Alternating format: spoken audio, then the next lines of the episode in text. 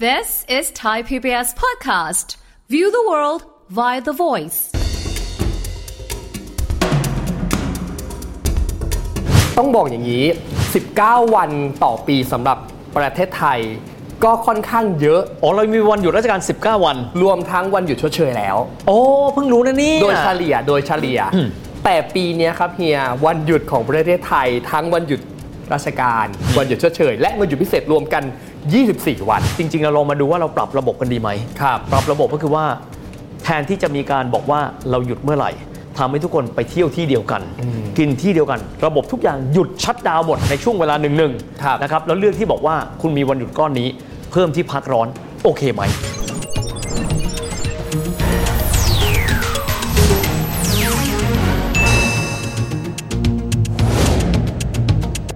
สวัสดีครับ ยินดีต้อนรับเข้าสู่รายการเศรษฐกิจติดบ้านนะครับ แล้ววันนี้กับเราสองคนผมวิทย์สิทธิเวคินนะครับ ผมริชาร์ดวัชราทิตครับ วันนี้เรามาพูดถึงเรื่องของวันหยุดยาวระยะหลังๆจะเห็นนะครับริชาร์ดว่าค รัฐบาลเองพยายามที่จะทำให้ช่วงสุดสัปดาห์แต่ละช่วงเนี่ยนะครับมีการขยายช่วงเอาไว้ เช่น การที่เลื่อนวันหยุดบ้าง ขยายมีวันหยุดฟันหลอบ้างแบบนี้เป็นต้น เพื่อที่บอกว่าจะได้เพิ่มนะครับกิจกรรมทางเศรษฐกิจเป็นการกระตุ้นการท่องเที่ยวด้วย ทีนี้วันนี้จะมาคุยกันครับว่าแนวความคิดแบบนี้สรุปแล้วเคยมีใครทำศึกษาไว้ หรือเปล่าว่าการทำแบบเนี้ยช่วยบูสต์เศรษฐกิจ หรือว่าเป็นการลดผลิตภาพ หรือควรมีทางออกอื่นใดบ้างครับริชาร์ดครับ ก็ต้องบอกอย่างนี้กันว่าวันหยุดเนี่ยมันคือสวัสดิการเนาะของคนทำงานของพนักงานของมนุษย์เงินเดือน ขนาดเราทำธุรกิจเราก็ยังอยากจะหยุดเหมือนกัน แต่แน่นอนครับว่าบางทีอะต้องบอกอย่างนี้ 19 วันต่อปีสำหรับประเทศไทยก็ค่อนข้างเยอะ อ๋อ เรามีวันหยุดราชการ 19 วัน รวมทั้งวันหยุดชดเชยแล้ว โอ้ เพิ่งรู้นะนี่ โดยเฉลี่ย โดยเฉลี่ย แต่ปีเนี้ยครับเฮียวันหยุดของประเทศไทย ทั้งวันหยุดราชการ วันหยุดชดเชยและวันหยุดพิเศษรวมกัน 24 วันโอ้ทำไมมันงอกมา 5 วันเนี่ยน่าสนใจเนาะ ก็อย่างที่เฮียเกริ่นไปเมื่อสักครู่ว่าเรามีช่วงฟันหลอใช่ไหมอ่าฮะพอฟันหลอเสร็จปุ๊บ รัฐบาลก็จะประกาศว่าให้มีวันหยุดเพิ่มเติมเข้ามา ในอ๋อ ช่วงอุดฟันหลอเพื่อให้เป็น long weekend เข้าใจ อ๋อ เป็น long weekend โอเค เข้าใจได้ คนจะได้ไปเที่ยว คนจะได้ไปจับจ่ายใช้สอย คนจะได้เดินทาง เศรษฐกิจก็จะได้หมุนเงิน ก็จะได้หมุนเวียนในระบบเศรษฐกิจของประเทศเรา อันนี้คือสิ่งที่รัฐบาลเนี่ยเขามองไว้ ตั้งใจไว้ ครับแต่พอมาย้อนดูนะ 24 วันในปี 2566 ที่กำลังจะหมดเนี่ยถือว่าค่อนข้างเยอะเป็นอันดับ 5 ของโลกโอ้ของประเทศที่มีจำนวนวันหยุดโอเค อันดับหนึ่งก็คือประเทศเพื่อนบ้านของเราคือเมียนมาอืม30 วันโอเค อันดับต่อมาก็จะเป็นประเทศในกลุ่มกำลังพัฒนาเหมือนกันนี่แหละครับ ก็จะมีพวกเนปาลก็โดยเฉลี่ยก็ประมาณ 30 วัน ประเทศกัมพูชาเนี่ย25 วันอืมแล้วก็ประเทศที่อยู่ใกล้ ๆ เราอย่างเช่นศรีลังกาเนี่ยประมาณสัก 25-24 วัน เพราะฉะนั้นเรากับประเทศเหล่านี้มีวันหยุดค่อนข้างเยอะมาก โอเค มองถึงว่าวันหยุดช่วยกระตุ้นเศรษฐกิจไหม ต้องบอกว่ามันมีทั้งช่วยและไม่ช่วยโอเค พยายามจะเอาผลวิจัยของสถาบันการวิจัยต่างๆเนี่ยมาเล่าสู่กันฟังแล้วกันเพื่อไม่ใช่บอกว่าเราว่ามันดีหรือไม่ดีนะ แต่อย่างน้อยเขามีการวิจัยรองรับไว้แล้ว อันดับแรกเลยก็คือต้องถามว่าในมุมของวันหยุด มันดีในมุมของคนที่ทำงานในฝ่ายที่เป็นเอ่อทำงานทั่วไปแบบแบบแบบพนักงานทั่วไป ฉะนั้นเมื่อทำงานเสร็จปุ๊บวันหยุดเราได้ไปหยุด แล้วเราก็จะไปเที่ยว เราได้ไปจับจ่ายใช้สอย ร้านค้าโรงแรมอันเนี้ยจะได้ประโยชน์ จริงอ่าๆมันมีข้อมูลจากทางด้านของศูนย์ ด้านเศรษฐกิจของทางอังกฤษอืมเขาออกมาประเมินนะคะว่าวันหยุดในช่วงหยุดยาวของแต่ละประเทศ เอาเอาเอาแค่ว่าในกลุ่มยุโรป จริง ๆ แล้วเนี่ยเขาอยู่ประมาณสัก9ถึง14 วัน อืม ที่จะได้มีวันหยุดที่เป็นแบบวันหยุดจริง อันนี้คือวันหยุดราชการนะๆวันหยุดราชพัการร้อนนี่ไม่นับนะไม่นับ อัแยกกันก่อนนะะบ้านเราพักร้อนเนี่ยขั้นต่ำคือ 6 วันต่อปี อืม แล้วก็ส่วนใหญ่ก็จะประมาณสักไม่เกิน 15 วัน แต่ถ้าเป็นฝั่งของยุโรปเนี่ยคือ 20-30 วันคุณพักไปเลยต้องอืม อ่าทีนี้ถ้ามาดูในเชิงของมูลค่าคุณผู้ชม วันหยุดในช่วงของแต่ละวันแล้วกันเอาข้อมูลของอังกฤษนะเขาบอกว่า ในประเทศอังกฤษเนี่ยวันหยุดราชการ 1 วัน สามารถที่จะสร้างผลิตภาพในเรื่องของการค้าบริการและร้านอาหารได้ประมาณสัก 250 ปอนด์หรือราว11,000 บาทต่อโอ้คนต่อเจ้านะครับซึ่งก็ถือว่าเยอะนะ ถ้าหากว่าเปรียบเทียบกับสัดส่วนของประเทศทั้งประเทศ แล้วมันก็มีการพิจารณาว่าเออออสเตรเลียบ้างนิวซีแลนด์บ้างเนี่ยเขาก็กำลังมองว่าเออถ้าผลิตภาพในการ ดำเนินเศรษฐกิจในช่วงของภาคบริการเนี่ยมันสามารถกระตุ้นเศรษฐกิจได้เพราะตอนตอนนี้ต้องยอมรับว่าเศรษฐกิจในส่วนอื่นน่ะมันก็ชะลอตัวกันทั้งโลกอืมเพราะฉะนั้นภาคท่องเที่ยว ภาคบริการก็จะเป็นตัวหนึ่งที่จะสามารถ drive คนจะมาใช้จ่ายมากขึ้นใช้เงินมากขึ้น แต่ก็ต้องบอกแบบนี้แล้วกันว่ามันก็ไม่ได้มีแค่ด้านดีด้านเดียวเพราะหลาย ๆ ประเทศอย่างเช่นแบงก์ชาติของมาเลเซีย หรือแม้กระทั่งประเทศที่เขาอยู่ในช่วงของการกำลังพัฒนาเนี่ยอืมอืมเขาบอกว่า การหยุดไปหนึ่งวัน อาจจะส่งผลกระทบต่อระบบเศรษฐกิจของเขาเนี่ยให้สูญเสียมูลค่าในการดำเนินเศรษฐกิจเนี่ยประมาณสัก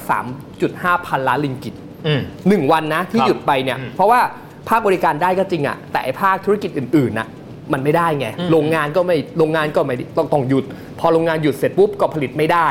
ธุรกิจอื่น ๆ ก็ต้องหยุด เพราะฉะนั้นการเก็บเงินการวางบิน อันเนี้ยก็จะไม่ได้เหมือนกัน เพราะฉะนั้นบางที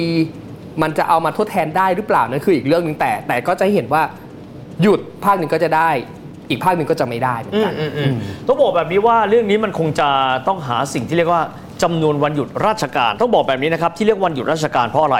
เพราะว่าฝรั่งแตกต่างจากเราครับเขาจะมีวันหยุดพักร้อนที่ยาวนานกว่าเรา แต่ของเราจะมีวันหยุดราชการที่เยอะกว่าเขาแต่โดยรวมเดี๋ยวต้องมาดูนะครับว่ารวมๆกันแล้วเนี่ยประมาณพอๆกันหรือไม่ ซึ่งเดี๋ยวตรงนั้นเดี๋ยวค่อยมาว่ากันแต่เอาเป็นว่า ถ้าอังกฤษเองบอกว่าถ้าเกิดว่ามีวันหยุดยาวนะครับอาจครัจะบมีการเพิ่มเติมนะครับรายได้ให้กับทางร้านที่ได้รับผลประโยชน์เนี่ยประมาณ 250 ปอนด์ต่อวัน ทีนี้บางที่เช่นเมื่อสักครู่เนี่ยริชาร์ดบอกไปแล้ว ธนาคารกลางมาเลเซียเขาบอกแบบนี้ ถ้ามีการหยุดเพิ่มเติมนะครับหยุดราชการแบบฉับพลันแสดงอาจจะไม่ได้เตรียมมาก่อนครับมีผลเสียนะครับเพราะว่าการทำงานที่อาจจะต่อเนื่องมา การนัดหมายก็ดี การทำสิ่งต่างอาจจะไม่ต่อเนื่อง ออสเตรเลียเองก็เช่นเดียวกันนะครับบอกว่าบางครั้งเนี่ยการที่มีวันหยุดราชการเพิ่มเติมขึ้นมา วันหยุดราชการภาษาฝรั่งคือ public holiday ครับนะครับมันอาจจะสร้างปัญหาเรื่องของผลิตภาพได้ แต่ทั้งนี้ทั้งนั้นยากต่อการคิด แต่สิ่งที่สำคัญมากคือ และวันหยุดราชการที่คิดว่าเหมาะสมจำนวนวันควรเป็นเท่าไหร่ เช่นถ้าเพิ่มเพิ่มเท่าไหร่ ลดลดเท่าไหร่ แต่ถ้าเกิดว่ามีวันหยุดยาวที่บอกว่าอยากให้มีการไปใช้จ่ายเงินมากขึ้น ก็มีข้อเสนอแบบนี้ แค่แบบนี้คงไม่พอนะ มีการจ่ายเงินอุดหนุนให้มีการไปเที่ยว มีแรงจูงใจหรือว่ามี incentive เพิ่มเติมหรือเปล่า เพราะถ้าเป็นแบบนั้นก็มีความหมายวันหยุดที่เพิ่มขึ้น บวกกับการที่มีติดปลายนวมไปด้วย จะกระตุ้นให้คนเนี่ยมีการทำกิจกรรมทางเศรษฐกิจเพิ่มเติมขึ้น ก็จะเป็นการช่วยกระตุ้นทางเศรษฐกิจไปด้วยครับริชาร์ดครับ คือมันก็คงจะมีมุมที่เป็นประโยชน์ และอีกมุมหนึ่งพอหลายคนบอกว่าฉันได้หยุดยาวอ่าแผนการเดินทางท่องเที่ยว ส่วนใหญ่ถ้ายาวมากๆ เที่ยวต่างประเทศกันอ๋อเพราะเดี๋ยวนี้การเดินทางต่างประเทศเป็นเรื่องง่ายขึ้นกว่าใช่เดิมแล้วเนาะคือมันมีข้อมูลออกมานะคะว่าคือคนไทยเนี่ยสนใจท่องเที่ยวต่างประเทศอืมเพิ่มขึ้นนะ เพราะว่าพอเวลามันได้หยุดยาวเสร็จปุ๊บเนี่ยคนจะเริ่มวางแผนกันแล้วเพราะปกติเวลาที่รัฐบาลเขาประกาศวันหยุดออกมาเนี่ยเขาจะเตรียมแผนไว้แล้วว่า เอ้ย ถ้ามันมีช่วงลองวิกเอนถ้าสมมติว่าหยุดได้ 3 วัน 5 วัน ประเทศใกล้ ๆ ก็ไปได้อืมบางคนอะไปในประเทศก็ เสาร์อาที่ก็ไปได้อะแต่ถ้าไปต่างประเทศเนี่ยก็มีหลายคนที่วางแผนเอาไว้ เพราะฉะนั้นมันมีข้อมูลว่าคนไทยเดินทางเที่ยวเมืองนอกเนี่ยประมาณ 10.44 ล้านคน นั่นหมายความว่าเม็ดเงินที่แทนจะหมุนในระบบเศรษฐกิจของไทยอะมันไหลไปต่างประเทศหมดอ่าอ่ามันก็เลยมีการตั้งคำถามว่าสรุปแล้วเนี่ยพอได้หยุดยาวๆจริงๆอื เนี่ยมอืมอืมเงินมันหมุนในบ้านเราจริงหรือเปล่าอืมอืมอืมหรือว่ามันออกไปต่างประเทศหมดครับครับ อันนี้คือถ้าเกิดเราปักหมุดเอาไว้ว่าวันหยุดสามารถช่วยกระตุ้นกิจกรรมทางเศรษฐกิจได้นะครับครับเราไม่ได้พูดถึงมิติอื่นๆนะครับซึ่งอย่างไรก็ตามส่วนหนึ่งที่น่าสนใจมากคือว่าถ้าเราลองมาดูกันแล้วเนี่ยนะครับวันหยุดอีกส่วนหนึ่ง ถ้าไม่ได้เรื่องการบูสต์เศรษฐกิจอืมสำคัญขนาดไหนถ้าเราเป็นลูกจ้างหรือแม้กระทั่งเราเป็นเท่าแก่เองหยุดไหมคครัรับบหยุดครับ เพราะฉะนั้นมันเป็นเรื่องของแรงจูงใจนะครับว่ามันสามารถทำให้เรานั้นชาร์จแบตเตอรี่ได้เพิ่มเติมขึ้น ทีนี้เรามาดูกันบ้างนะครับว่าองค์การแรงงานระหว่างประเทศหรือเรียก ILO International Labour Organization เขาเชื่อแบบนี้ครับบอกว่าลูกจ้างเองควรที่จะมีสิทธิในการที่จะลาได้นยนะครับโดยที่รับผลตอบแทนพูดง่าย ลาพักร้อนก็ดี ลาสิ่งใดก็ตามเนี่ยรวมกันแล้ว 3 สัปดาห์ก็คือ 21 วัน ทีนี้เรามาดูบ้านเรากันบ้างนะครับก็คือทางถ้าเกิดว่าเป็นเจ้าหน้าที่ของรัฐเองนะครับจะมีวันหยุดราชการอย่างน้อย 13 วันต่อปี ซึ่งตอนนี้เนี่ยก็เกินไปแล้วครับแน่นอนชัดเจนมาก แต่ว่านอกเหนือไปจากนี้นะครับยังมีวันลาพักร้อนเพิ่มเติมขึ้น รวม ๆ ไปแล้วต้องบ้านเราเองเนี่ยถือว่าไม่ได้น้อยปกว่าที่ ILO กำหนดนะครับแต่ว่ามีอยู่อย่างที่อยากจะคุยถึงกันครับ เราพูดถึงเรื่องของการกระตุ้นเศรษฐกิจอะไรก็ตามแต่ ที่ผ่านมาเราพูดถึงวันหยุดราชการ แล้วก็จะบอกว่าบ้านเราเนี่ยหยุดเยอะ ในขณะเดียวกันถ้าเราลองมาดูครับ วันหยุดพักร้อนบ้านเราน้อยไหมครับ น้อยนะ น้อยครับถ้าเทียบกับประเทศอื่นครับเพราะเพราะว่าบ้านอื่นเขาเป็นแบบนี้ครับหยุดราชการน้อย Public Holiday น้อย แต่ว่าพวกเขาก็จะมีวันลาที่ยาวขึ้นนะครับแต่โดยรวมแล้วถ้าเราลองมาเทียบกันดู วันลาพักร้อนบ้านเราซึ่งน้อยบวกกับวันหยุดราชการ กับวันหยุดของประเทศตะวันตกที่เขามีคือวันพักร้อนเขาเยอะ วันหยุดราชการเขาแทบไม่มีนะครับจริงๆเราลองมาดูว่าเราปรับระบบกันดีไหมครับปรับระบบก็คือว่า แทนที่จะมีการบอกว่าเราหยุดเมื่อไหร่ทำให้ทุกคนไปเที่ยวที่เดียวกัน กินที่เดียวกัน ระบบทุกอย่างหยุดชัดดาวน์หมดในช่วงเวลาหนึ่งหนึ่งครับนะครับแล้วเลือกที่บอกว่าคุณมีวันหยุดก้อนนี้ เพิ่มที่พักร้อน โอเคไหมอาจจะยืดหยุ่นกว่า คนเนี่ยจะสามารถแพลนระบบได้ดีกว่า แต่ทั้งนี้ทั้งนั้นต้องบอกว่าวัฒนธรรมบ้านเราเองยังไม่เคยเป็นแบบนั้น บางทีจะลาก็ไม่กล้าลาแบบนี้เป็นต้นครับนะครับเพราะว่านายบอกว่าไม่ได้ตอนนี้โปรเจกต์ต้องปิดอ่าอันนี้ก็เป็นอีกเรื่องหนึ่งเพราะฉะนั้นอันเนี้ยน่าจะทบทวนกันนะครับว่าจะทำแบบใดจึงจะให้หนึ่งคือมีวันพักผ่อน ซึ่ง ILO ก็บอกว่าคุณต้อครังบมีแต่มีเสร็จแล้วผลิตภาพเนี่ยนะครับดีขึ้น ขณะเดียวกันเรื่องของการทำกิจกรรมทางเศรษฐกิจ ก็ต้องเยอะขึ้นเป็นการบูสต์เงินไปด้วย ดังนั้นระบบพวกเนี้ยคิดรวมตัวกันแล้วครับสำคัญอาจจะคิดแค่ส่วนใดส่วนหนึ่งว่า วันหยุดราชการเยอะหรือน้อย คงไม่ได้ครับต้องคิดทั้งองค์คาพยพนะ ถ้าถามในมุมของเฮียอืมเฮียคิดว่า ถ้าเกิดว่าวันหยุดเยอะ เรามีเวลาพักผ่อนเยอะ แต่เราไม่ได้ออกไปใช้เงินเลยอืมอืมกับวันหยุดไม่ได้เยอะ เราเลือกวันหยุดเองได้ แล้วบางทีเราอาจจะใช้ช่วงเวลานั้นน่ะในการออกไปใช้จ่ายเฮียคิดว่าแบบไหนมันน่าจะเหมาะกับเรา คืออย่างนี้ดีกว่าครับมนุษย์ไม่ใช่เครื่องไม่ใช่เครื่องจักรทางเศรษฐกิจที่ว่าเราหยุดเพื่อไปใช้เงินนะครับเพราะว่าวันหยุดมีความหมายว่าเราสามารถ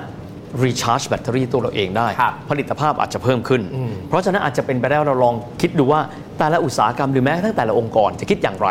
แต่ตอนนี้คนไทยจะพูดเสมอบ้านเรามีวันหยุดเยอะใช่ครับเราลองอาจจะทบทวนดูไหมครับ เปลี่ยนวันหยุดราชการบางวันเนี่ยแล้วมาลองดูว่ากระจายให้แต่ละคนหรือแต่ละองค์กรไปคิดเอาเองว่าจะใช้วิธีการแบบไหน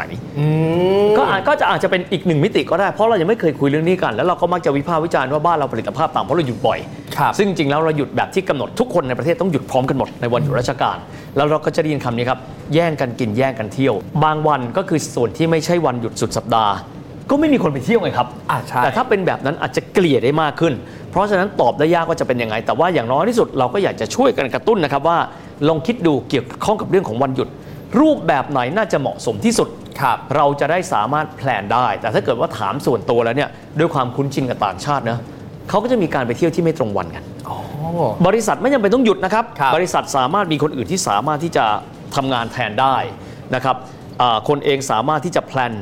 การใช้ชีวิตของตัวเอง ในวันอื่น ๆ ที่มิใช่สุดสัปดาห์ครับมีความหมายไม่ต้องลงไปกองนะครับอืมในที่ใดที่หนึ่งตลอดเวลาอันนี้หมายถ้าเกิดเที่ยวในประเทศนะก็อาจจะสะดวกกว่า แต่ทั้งนี้ทั้งนั้นคงจะต้องคุยกันเพราะว่าสิ่งเหล่านี้มันกลายเป็นวัฒนธรรมบ้านเรามาเป็นเวลาเนี่ยเป็น10บสปีแล้วครับเชื่อว่าเราต้องหยุดพร้อมกัน แล้วไปเฉลิมฉลองวันสำคัญต่างๆเนี่ยพร้อม ๆ กัน ซึ่งในสมัยนี้อาจจะมีรูปแบบที่แตกต่างไปแล้วต้องช่วยกันขบคิดแล้วครับเพราะฉะนั้นเพราะฉะนั้นเนี่ยทุกวันเนี้ย บางคนก็ทำงานที่เป็นลักษณะ work for home ซึ่งจริงๆมันก็เหมือนกับเป็นวันพักผ่อนไกลๆอยู่แล้ว บางองค์กรเนี่ยก็มีให้ลักษณะของการแบบทำงาน 4 วันต่อสัปดาห์ก็มีอืมซึ่งจริง ๆ แล้วเนี่ยผมมองว่า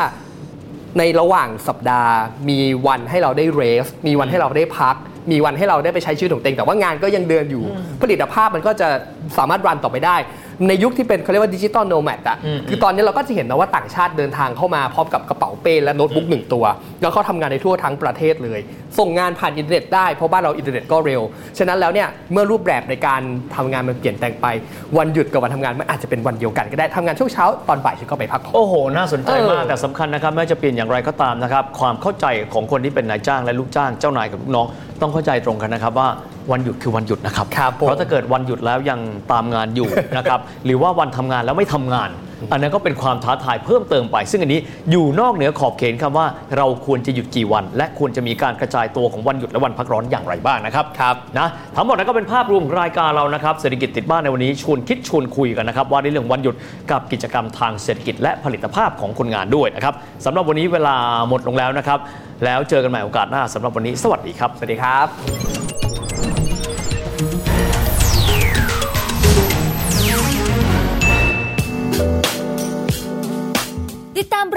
ทางเว็บไซต์และแอปพลิเคชันของไทย PBS Podcast Spotify SoundCloud Google Podcast Apple Podcast และ YouTube Channel Thai PBS Podcast Thai PBS podcast. View the world via the voice.